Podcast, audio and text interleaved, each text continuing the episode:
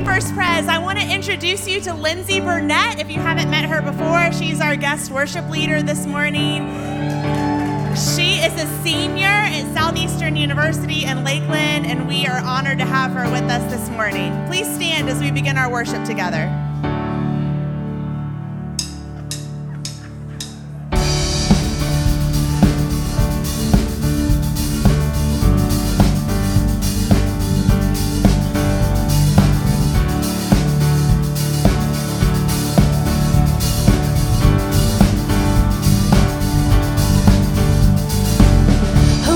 The power of sin and darkness, whose love is mighty and so much stronger, the King of glory, the King above all kings,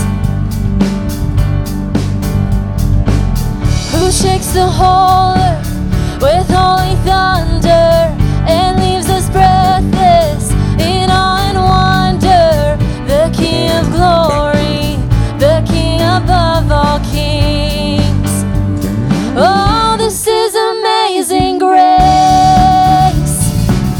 This is unfailing love, that you would take my place, that you would bear my cross.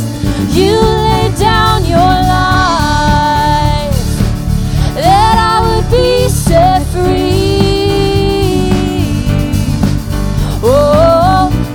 I sing for all that you've done for me.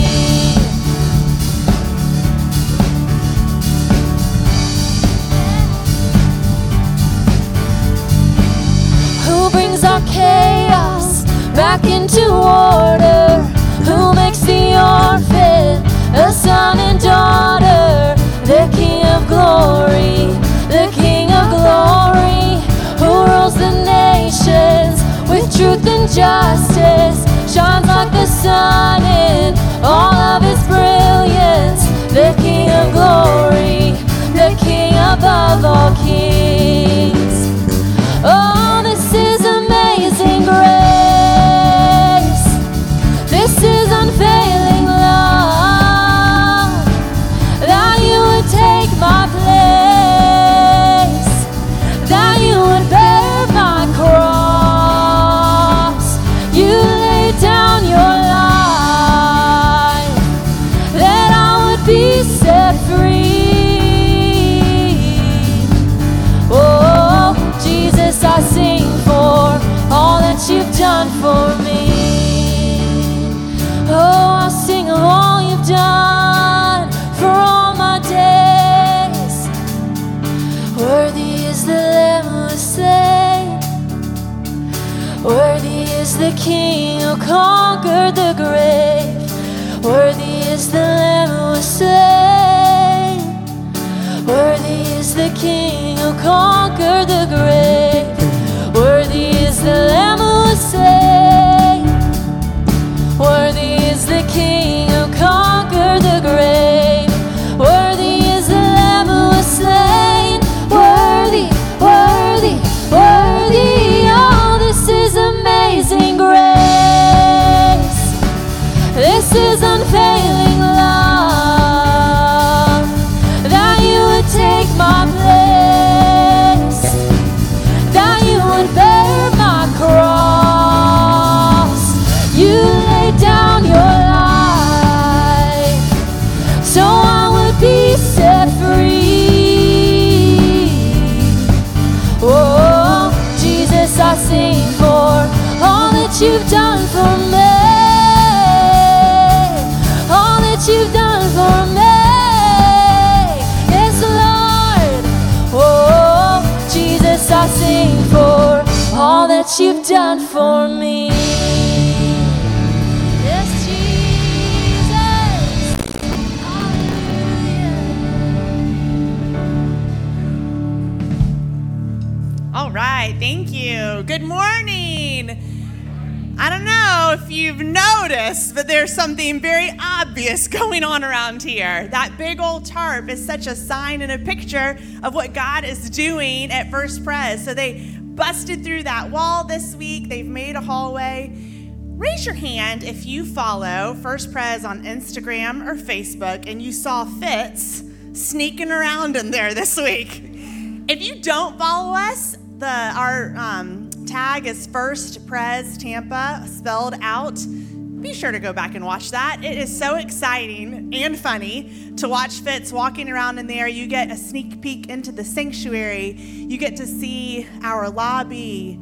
And it's just, man, it's so amazing to see what God is doing and to know that in just a couple months from now, we're going to be in that room worshiping. And so, yeah, we've got a little dust. We've got a little chaos going on around here, but it's all an excitement of what is to come. And I think about the fact that we really are at this crossroads, at this big moment in the life of our church, and that what a joy that we get to be a part of it, that we're here, that we're the generation, the people, the year that God chose to do this exciting thing. And so on Sunday mornings, we get to come in here and we get to have our hearts and our minds righted.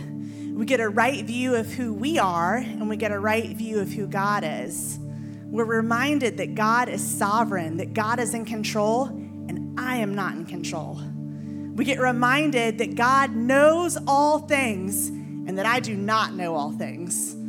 We get reminded that God is all-powerful and I am not all-powerful. See, in this moment, we get to present our hearts to God and say, oh my gosh, God, you know everything. You love me. You know me best, you're in control, and I just get to turn my hearts and my thoughts over to you in worship for this next hour. So welcome. I'm so glad that y'all are here. If you're new, we would love to meet you. We have a Connect card, a paper card that you can fill out, or you can scan the Q R code. Jump into this family of faith at this crossroads. There's no more exciting time than right now that we would love to meet you and just scoop you up and welcome you in. So I hope that you'll do it. And then the next thing I want to tell you about is that one week from today is our second annual Trunk or Treat. We are so excited for this. We are going to, yeah, let, clap it up for that. Thank you.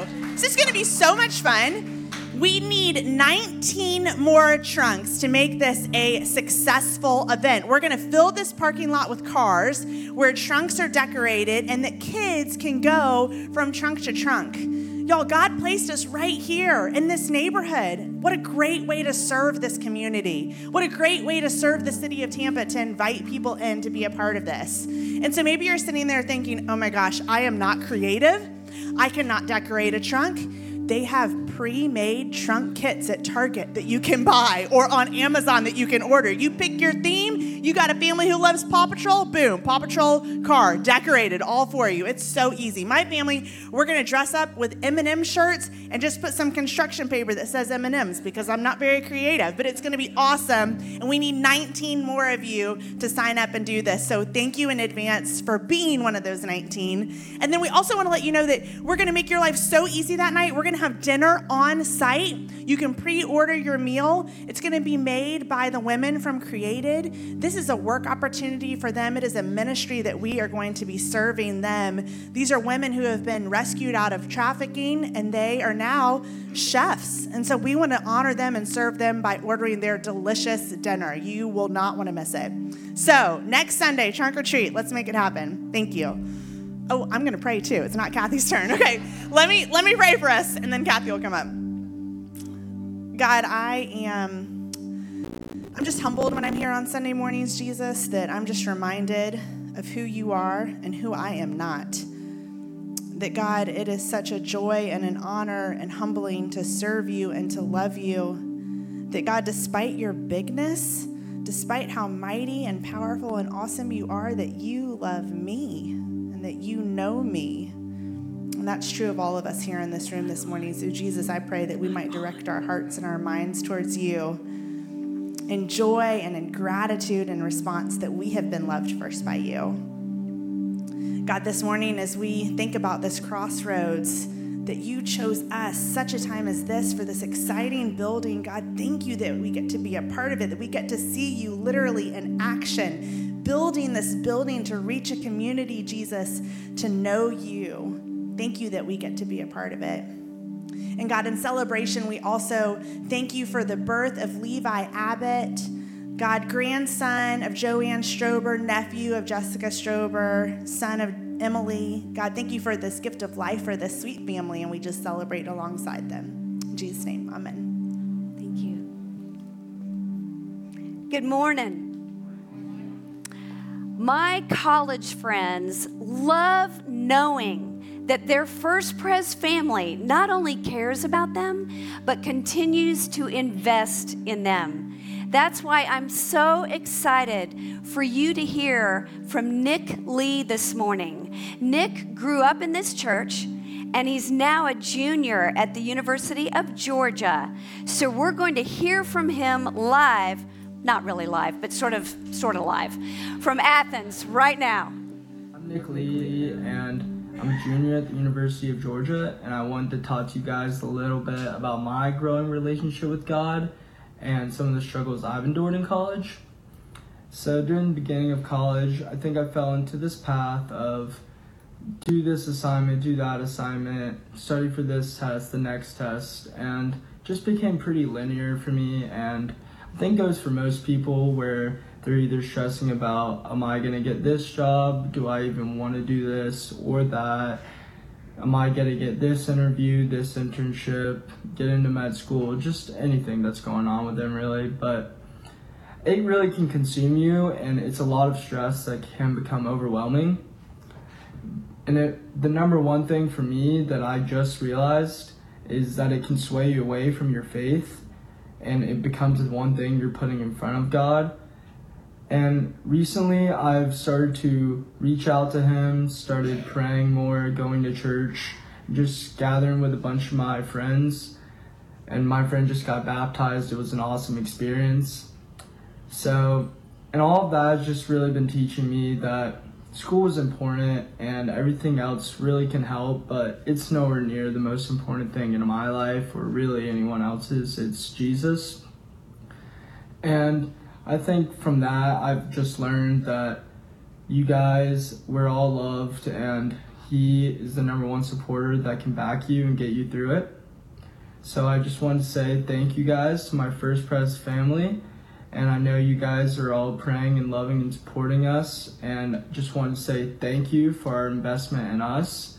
And I know you guys have a lot of go- lot going on. It's probably more than what we got going on, so I'm praying for y'all too. And I really hope that see you guys soon. Go Dogs. I love it. Chanley, I know you're proud of your son. Don't you love it that Nick is discovering that although school is very important, that the most important thing in his life is his growing relationship with Jesus? And I especially love it that he challenged us to realize the same thing, and that he promised to pray for us. Now, Nick doesn't know it yet, but we are going to send Nick and all of our college students a First Pres care package.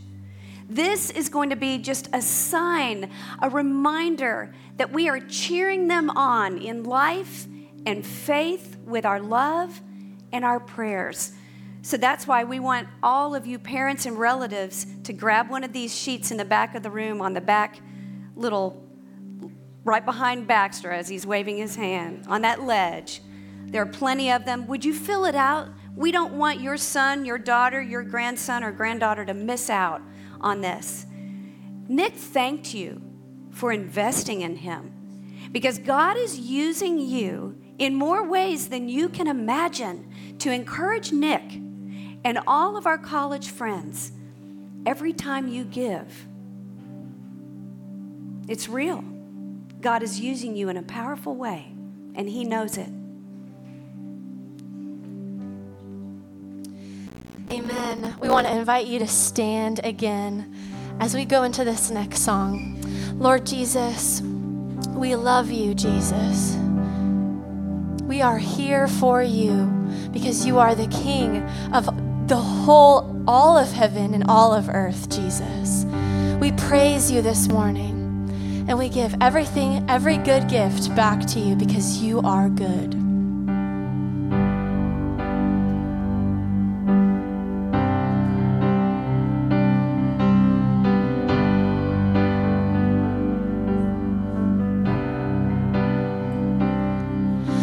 the king of my heart.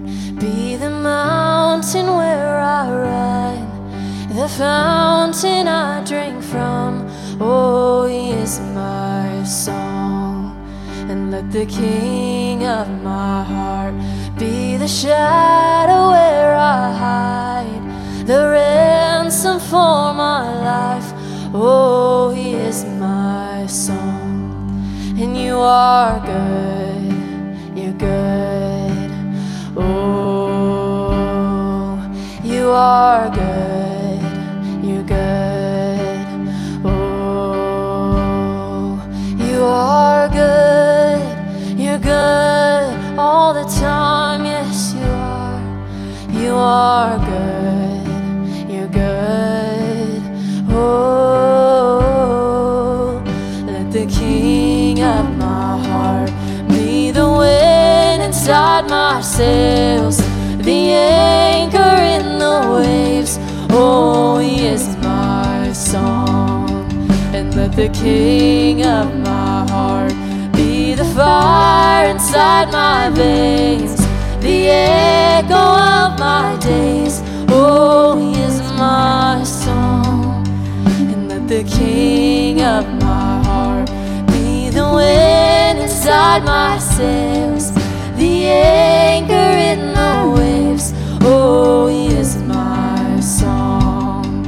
And let the king of my heart be the fire inside my veins, the echo of my days. Oh, he is my song. You are good, you're good.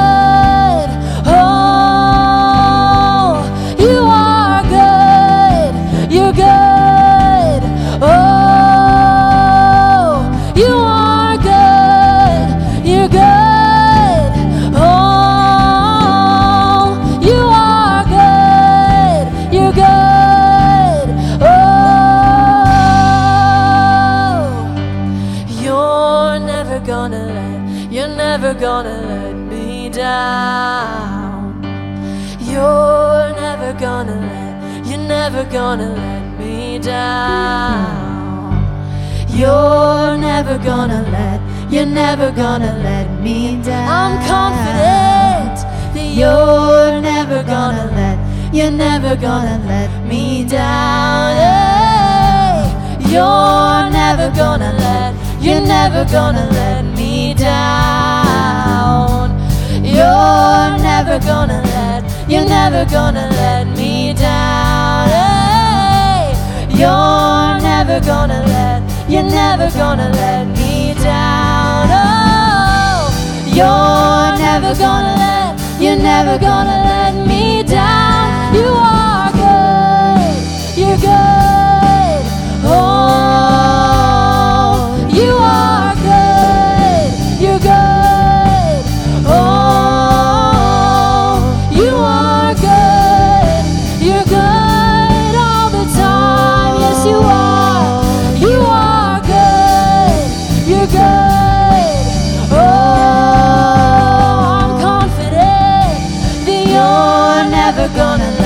You're never gonna let me down.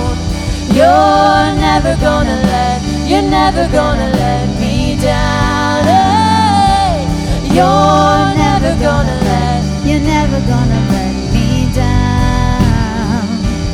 You're never gonna let, you're never gonna let me down. You are good, you're good. You're good, you're good. Oh, you are good, you're good. Oh, you are good, you're good. Oh.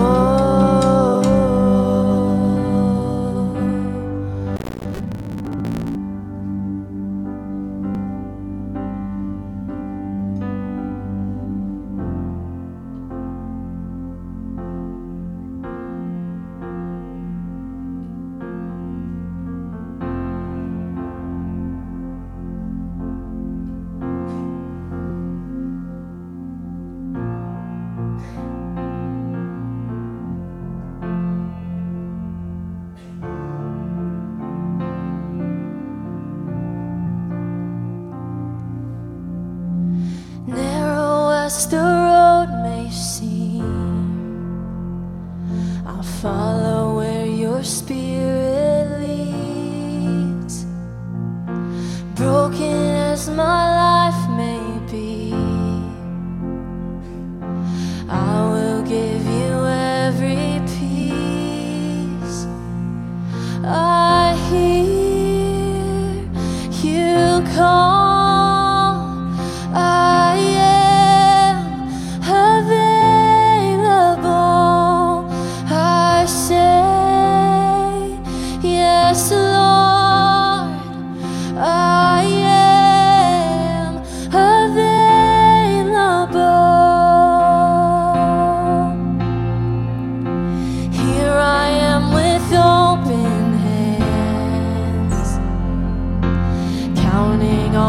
Grace again,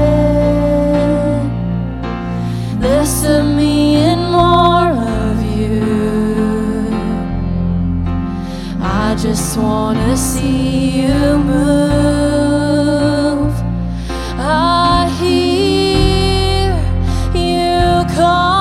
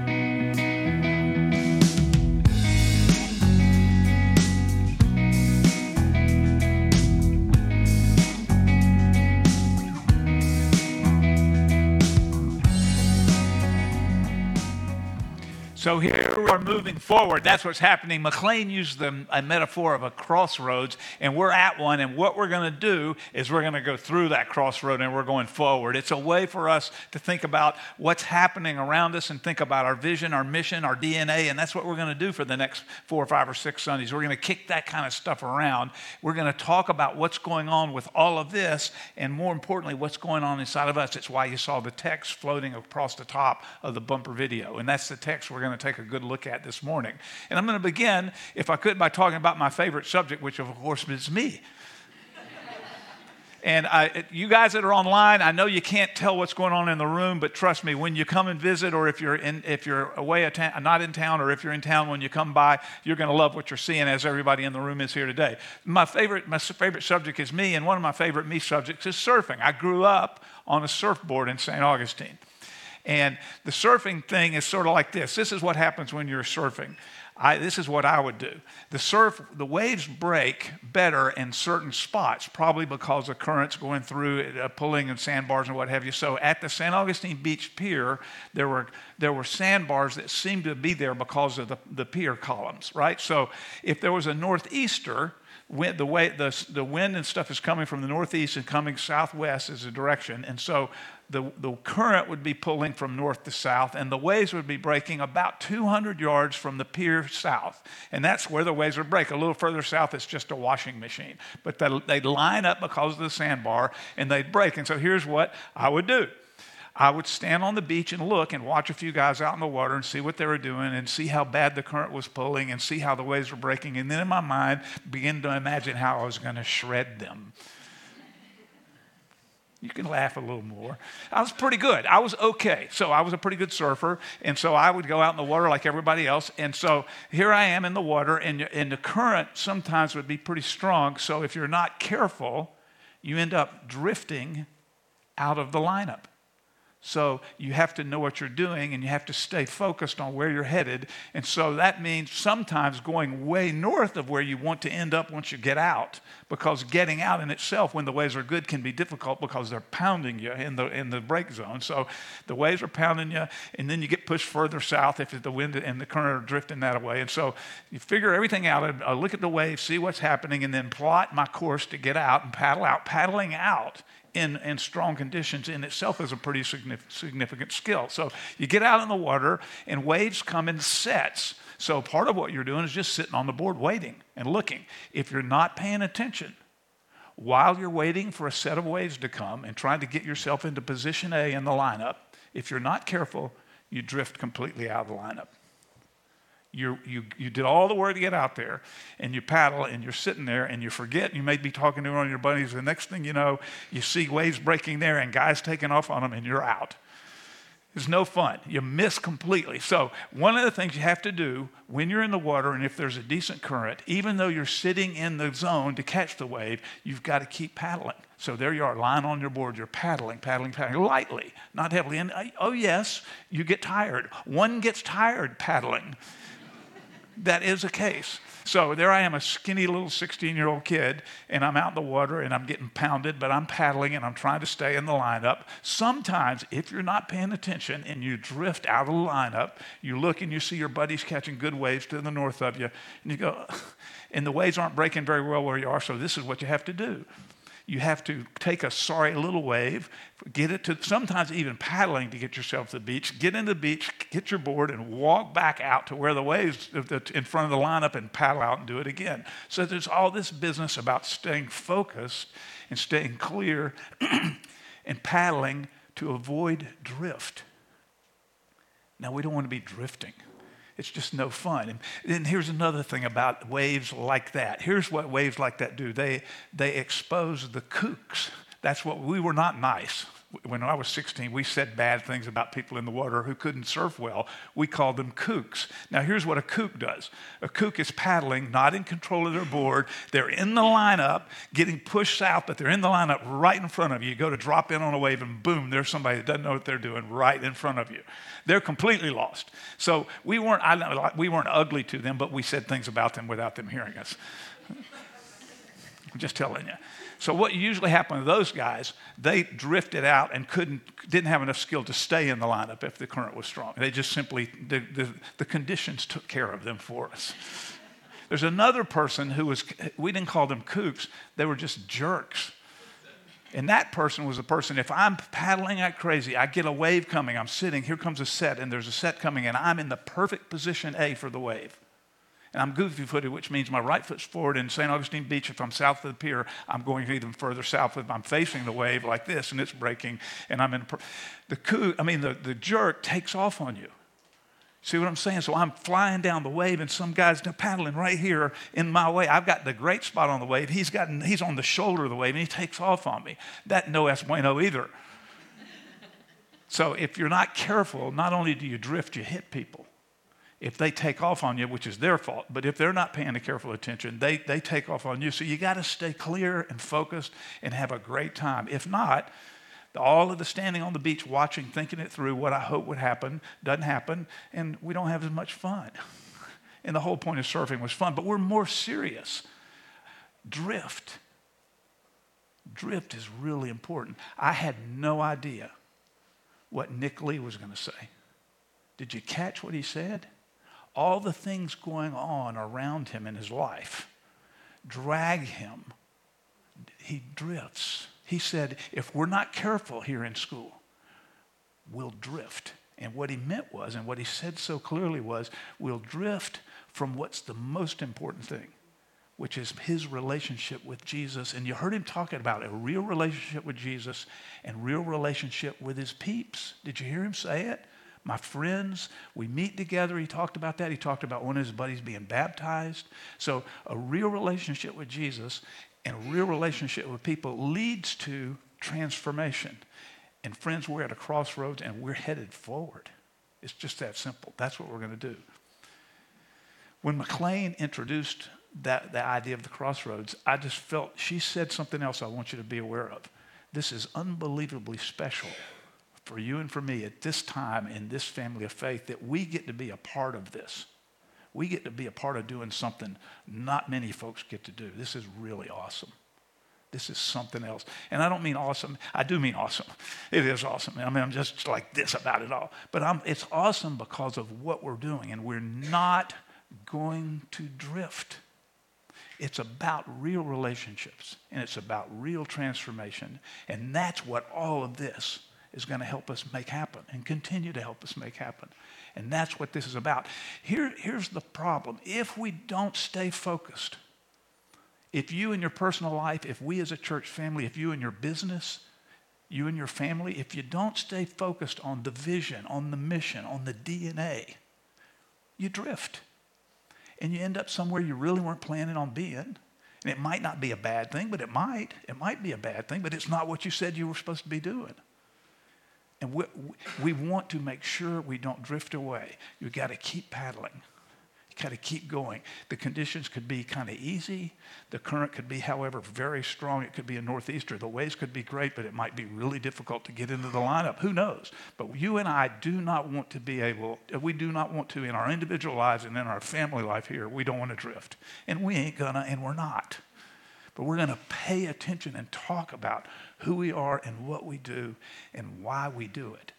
And why do we do it? Because we believe that Jesus Christ is real, and real relationship with him and each other leads to real transformation, and we are in the transformation business. And ain't that great to be clear? It's really fantastic to be clear. It's just our way of saying what every church family is about. That's what that little slogan is.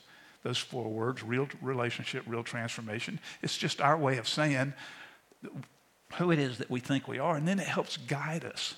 That's sort of the way, that's the gate that we keep having to make sure, does this, what we're doing, get us through that gate? Over and over and over again, we just keep paddling. Get back into the lineup. Wait for the next set of really good waves. Position yourself and go. Over and over and over again. So, yeah, we're headed forward. That's what we're going to keep doing. There's a there's a lie. There's a lie in our culture. There are lots of lies in every culture. That's nothing new. I don't know how many cultures have there been. Millions. God, thousands and thousands of different cultures. But one of the lies in our culture right now, if you'll let me be sort of philosophical for a minute, in the West, there's a lie.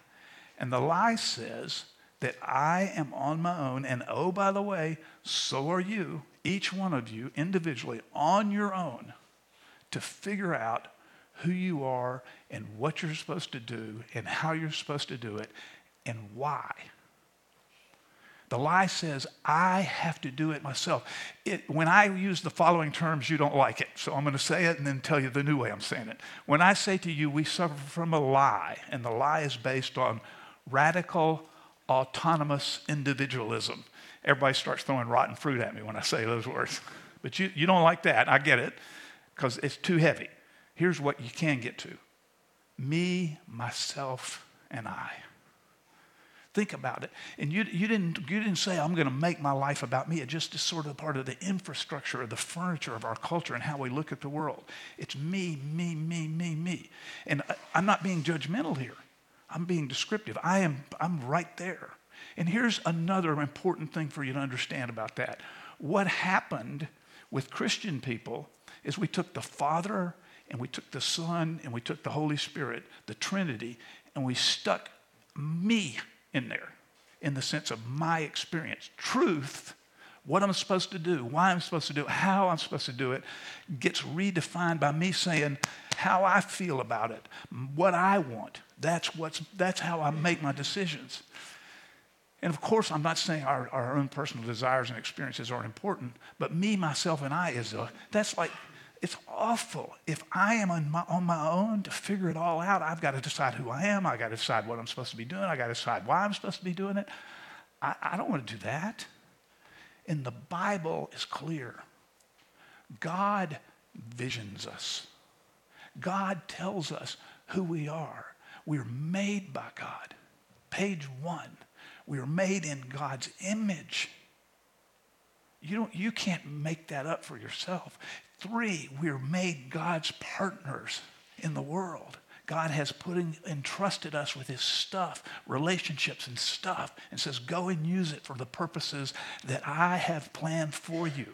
And so instead of me and what I can figure out and hope I figure out, I say, okay, here all, here's all this stuff that I am, and God, I'm going to use it for what you have visioned me to do. You've purposed me. You've missioned me. And that's how we don't, that's how we avoid drift. It's a really tough thing in our world. It's a really hard thing. And I would invite you to say, how am I making my decision about what my mission and purpose is? And I would invite you to think about today's message. And when we, by the time we finish, you're going to have some guideline. And you're going to say, how have who, my gifts, my talents, my ability, my job, my family, my friends, how can I aim that in a direction that's that's helping me to be a part of what God's trying to do in the world? That's the goal today. God loves us. God made us. He chose us. He picked us. He wants us to be his partners. He, he has sacrificed his son for us. The cross is empty for us.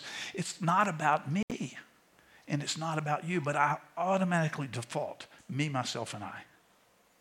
It's just how I do it. I want to do what I want to do when I want to do it. And it's just not true. That's just not the. That's not what the universe is about. The universe is about Jesus, who gives us purpose. He has missioned you. And guess what? When we pay attention to his mission and keep paddling, we don't drift out of the lineup. We stay in the game. And that's what we're doing here. And we have we we are going to we're going to do this thing, this new building, and all the other things are going on with it. But it's about staying focused on the real relationship with Jesus, real relationship with each other, and enjoying watching each other's life change. That's what this is all about. And that's how we're going forward. And it's just tremendous. It's just a tremendous thing what's been happening. It started in two thousand eighteen.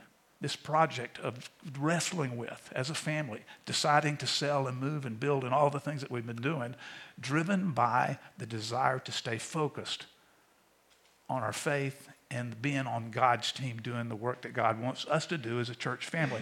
Personally, I believe every church family needs to be doing what God wants them to do. And I want every church family to succeed. And, and by that, I mean stay on the course, don't drift. I want every church to do it. And who out there doesn't need to be a part of a church family?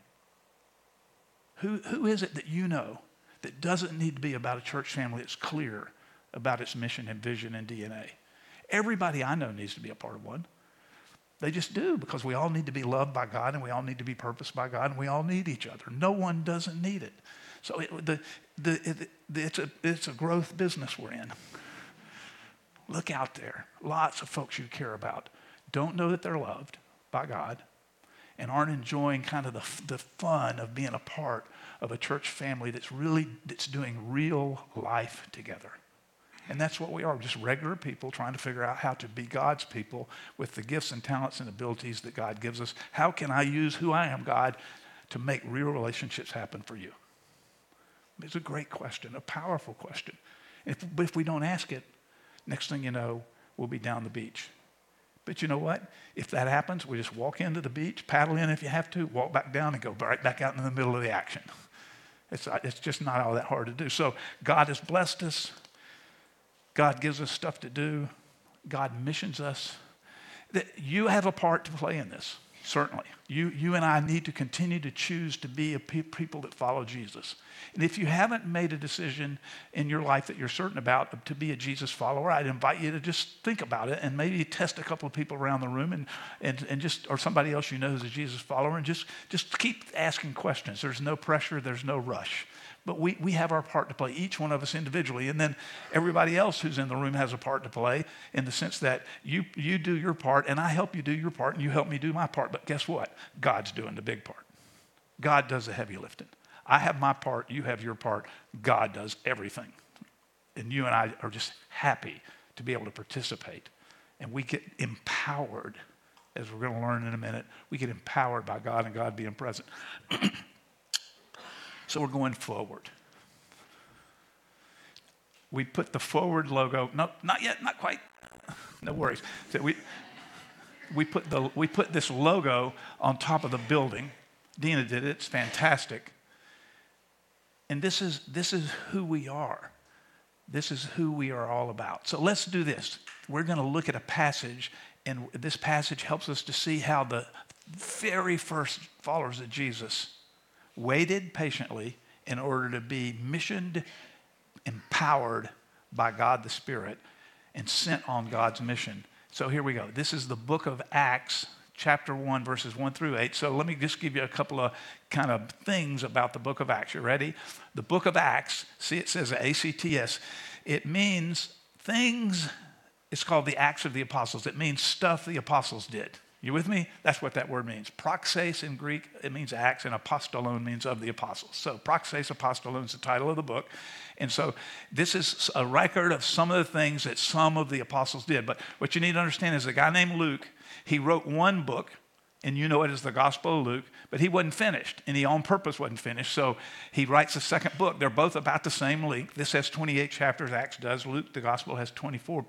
And so Scroll, he ran out of paper to f- finish Luke chapter twenty-four and got him another scroll and started on Acts chapter one. So Luke is writing this, and Luke is a participant about chapter sixteen of the, of the book of Acts. Luke uses, instead of they, he uses the personal pronoun we. He's writing about stuff actually when he's traveling with the great apostle Paul. So it's both what the stuff he had collected as well as his own personal experience itself, you know. So that's what's going on here. So here he is introducing the book of Acts, and he's telling this person, Theophilus, some of what he's about to tell him. So look carefully.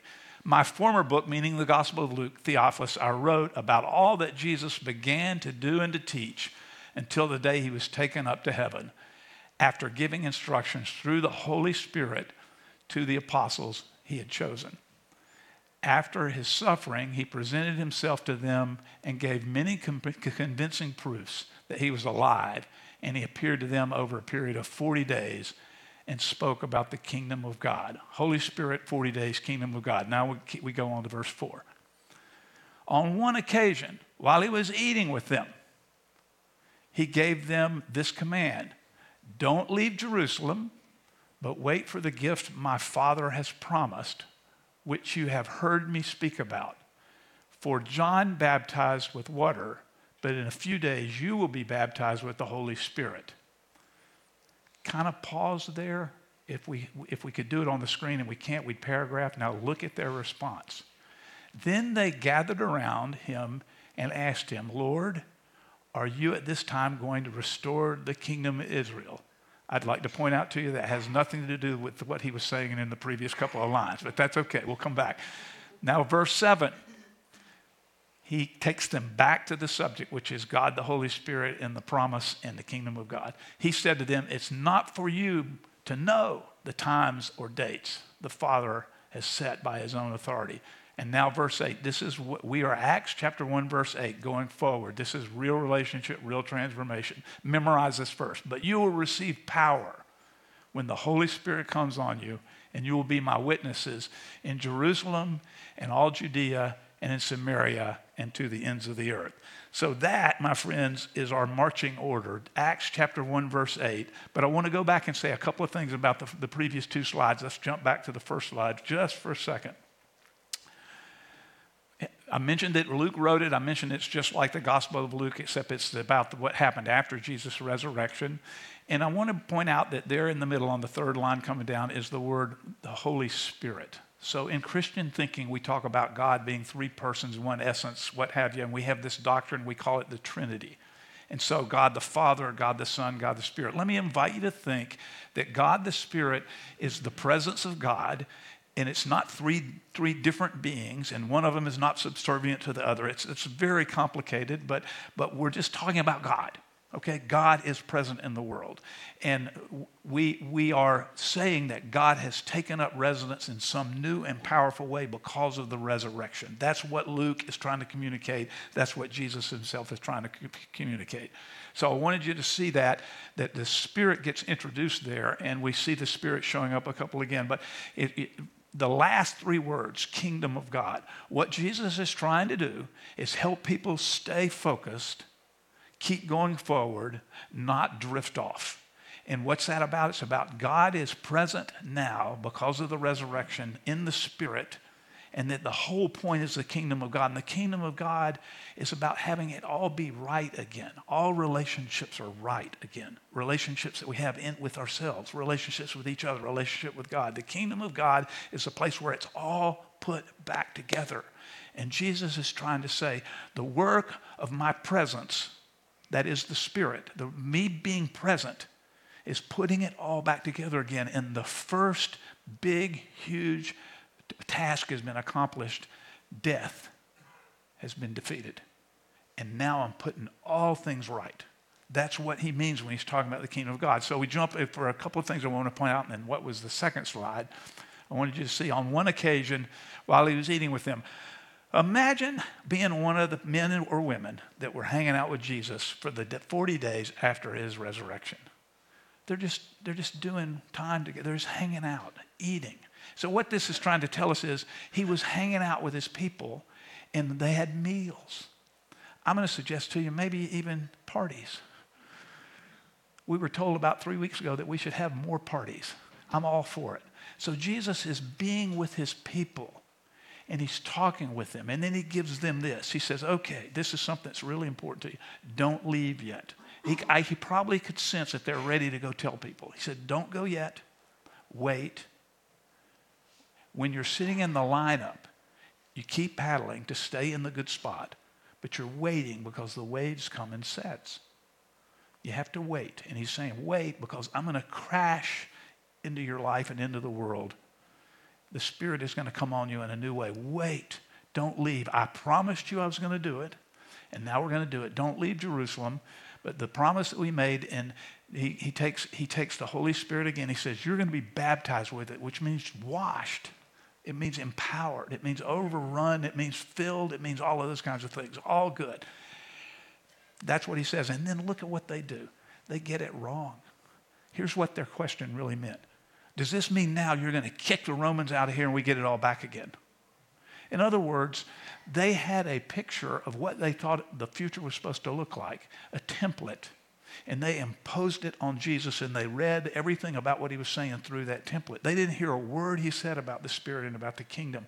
They wanted a chariot in every driveway. They wanted, they wanted their economic and military and social and religious restoration, and they were only thinking about themselves. Israel. They couldn't see past it. And here's the point. God's way of making things right again, God's kingdom, is way bigger. It's going to be way bigger and way better than anything you and I could ever imagine. So, so he said to them, it's, uh, verse verse six, they're wrong. And then he said to them, no, it's not for you to know. You don't need, need to go why, and you don't, you don't need to know when. But here's what you need to know. I'm coming into your life in a new way in the Spirit, and you're going to be my witnesses. And then we get a geography lesson here. This is like the table of contents. You're going to be in Jerusalem. You're going to be in Judea, which is sort of the Jerusalem city. Judea is sort of the state that Jerusalem is in. And then the next state north, with this, which is Samaria, and then all the way to the end of the earth. Their question, are you going to restore Israel? He says, way more than Israel. He says the whole planet. The kingdom of God is where rights is all relationships, and it's every culture, every race, every person, every language, everybody, everybody, every single human being on the planet, made by God, purposed by God, and given the chance to be in a right relationship with God. And that's what Jesus meant. And he said to you and to me, you're going forward. Forward is where we go.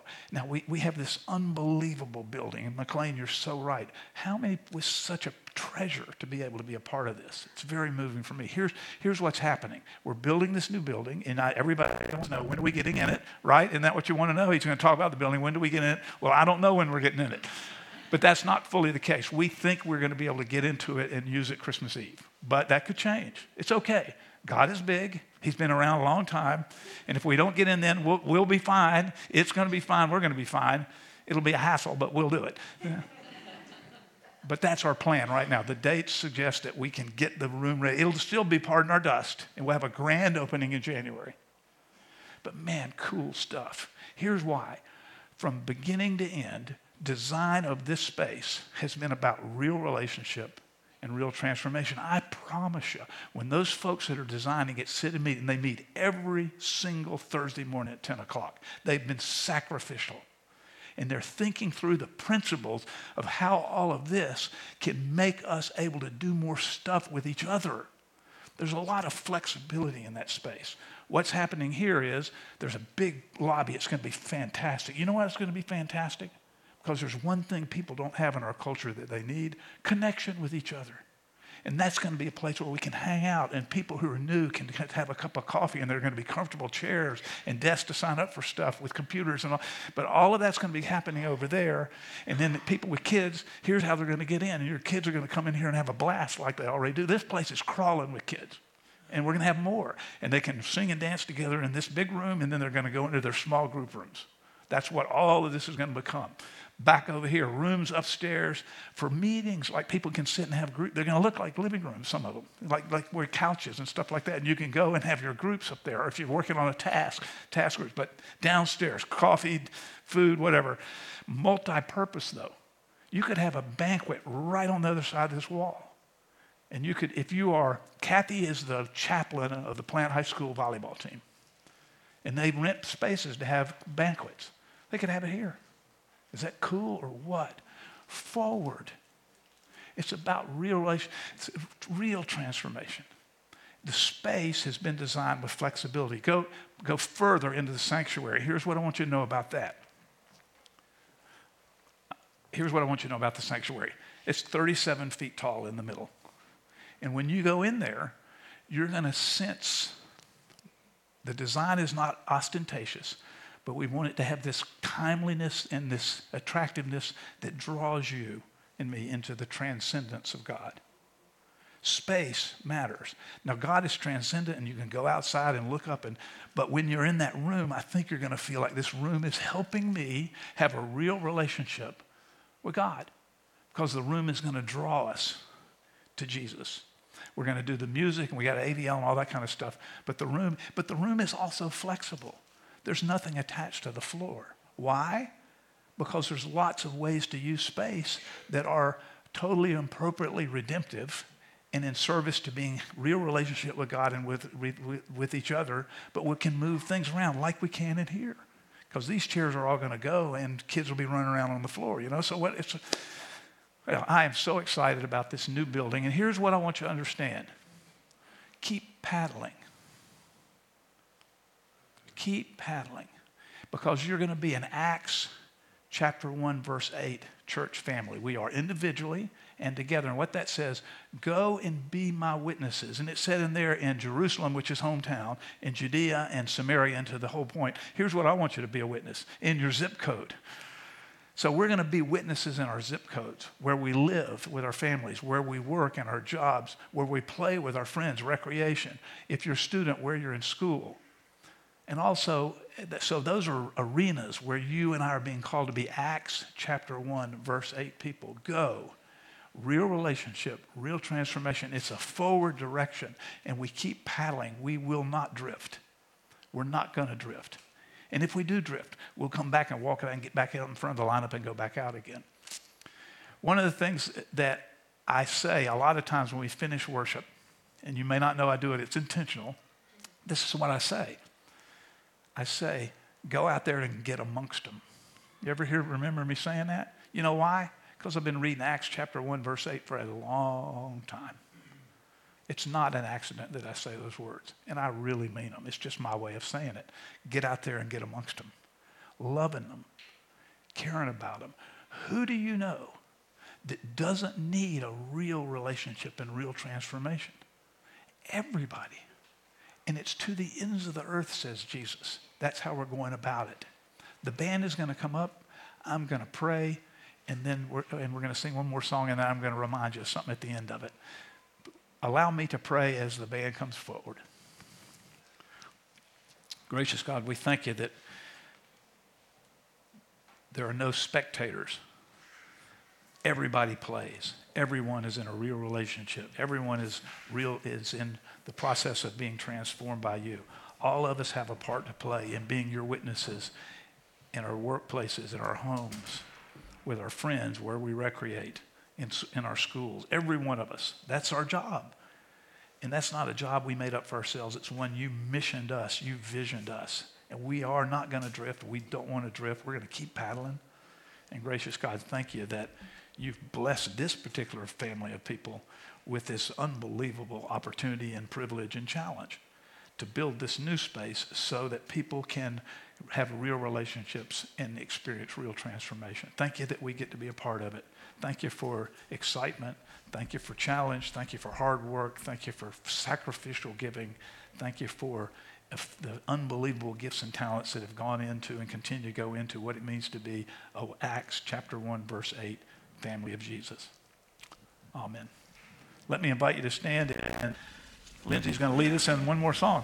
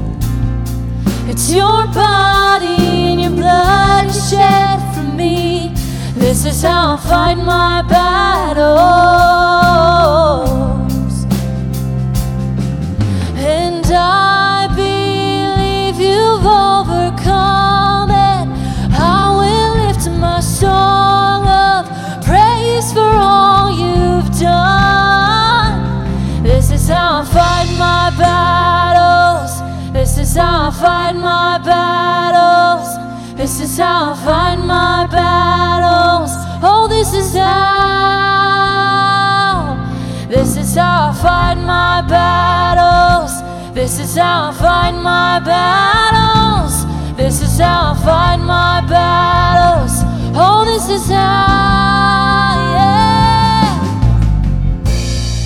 In the valley, I know that you're with me, and surely your goodness and your mercy follow me. So my weapons are praise and thanksgiving. This is how I fight my battle.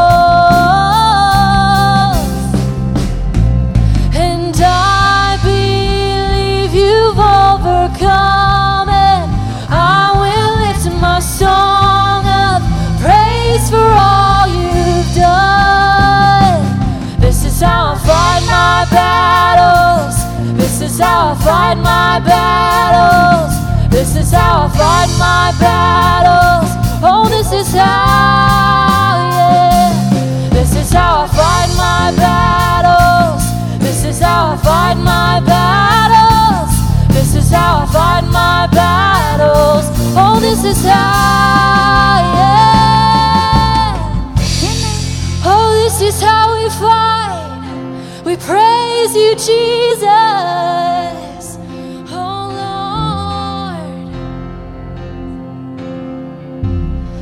It may look like I'm surrounded, but I'm surrounded by you.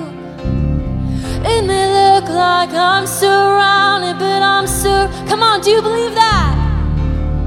It may look like I'm surrounded, but I'm surrounded by you, yeah. It may look like I'm surrounded, but I'm surrounded by you. It may look like I'm surrounded, but I'm surrounded by you, Lord. It may look like I'm surrounded, but I'm surrounded by you. It may look like I'm surrounded, but I'm surrounded by you. Oh. It may look like I'm surrounded, but I'm surrounded by you. This is how I fight my battles. This is how I fight my battles. This is how I fight my battles. Oh, this is how praise. This is how I fight my battles. This is how I fight my battles. This is how I fight my battles. Oh, this is how, yeah. It may look like I'm surrounded, but I'm surrounded by you. It may look like I'm surrounded, but I'm surrounded by you. It may look like I'm surrounded, but I'm surrounded by you. It may look like I'm surrounded, but I'm surrounded by you.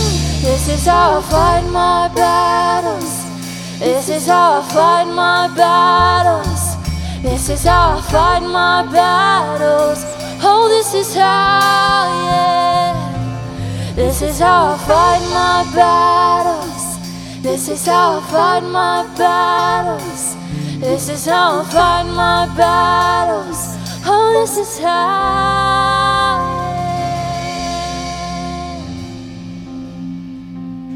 Normally, this is where I'd say, get out there and get amongst them, wouldn't I? But you're not going to do that yet, because some of you know and remember that we're having a congregational meeting right now. If you are a member of the church and you're willing to stay, I hope you will, because we're going to do some really cool stuff. It's a six or eight minute meeting. We're electing some people to serve as the leaders of the church for the next three years. Brooks Cunningham is the chair of the committee. He's making a recommendation, so he's coming forward now. That meeting is going to start in approximately three minutes. If you are going to stay, your kids are okay. They're with Rachel, and she knows it. If you're not staying and you have kids, you can go get them now. If you're not, if you're not a member, but you want to stay, you're welcome to stay. You can't vote, but uh, but you're welcome to stay and see a little bit of Presbyterian representative representative democracy and happen. So if you have to leave now, you know what I want to say, get out there and get amongst them, but I hope that you will stay right now and see this fantastic slate of people who have been who are getting nominated to serve us as their leaders. So the meeting's going to start at twelve in two minutes. That's one hundred twenty seconds.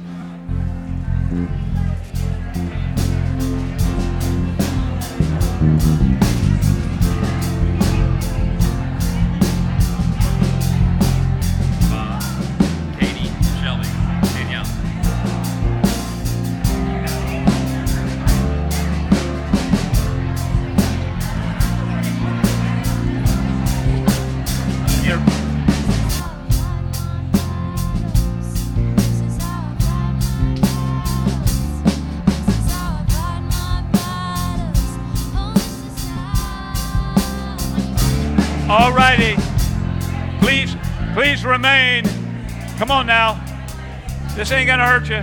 It's going to be awesome. You're not going to believe these unbelievable people who are going to stay, uh, who are going to serve in this session. Baxter, don't let them leave.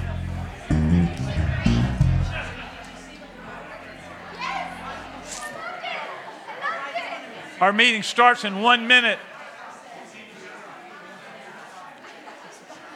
Hey, Roger. Roger, are there are there people coming in that I need to wait for? Thank you for waiting. We're going to start in just a few seconds.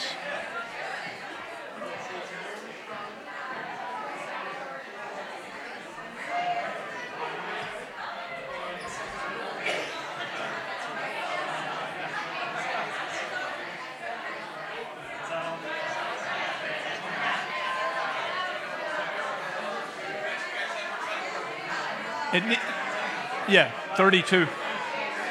thirty-two is my number.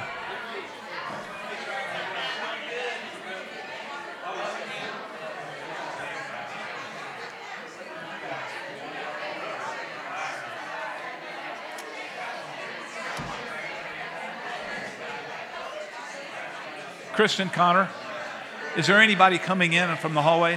A few people? Jeez. I see Rick. If I could, if I could have you folks, if I could have you folks take a seat. If I could have you folks take a seat and um, not talk anymore.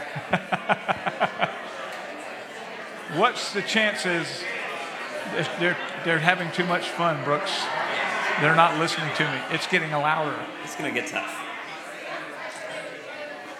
If I could get your attention, I don't have a gavel. Would you, yeah, would you? Thank you.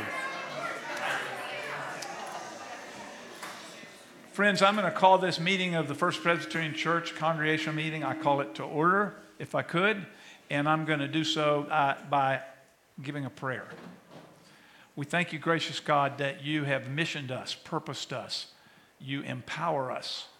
You make us your people where we live, where we work, where we play, where we go to school.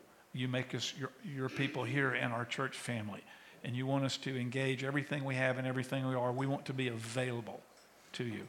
So we're headed forward. We're headed forward to help people become related rightly to you and to each other and watch everybody's lives change, all to the glory of you and your presence. So we're, that's what we're here to do today. Nothing more, but certainly nothing less. In the name of Jesus, the enthroned King of the universe. Amen. So friends, this is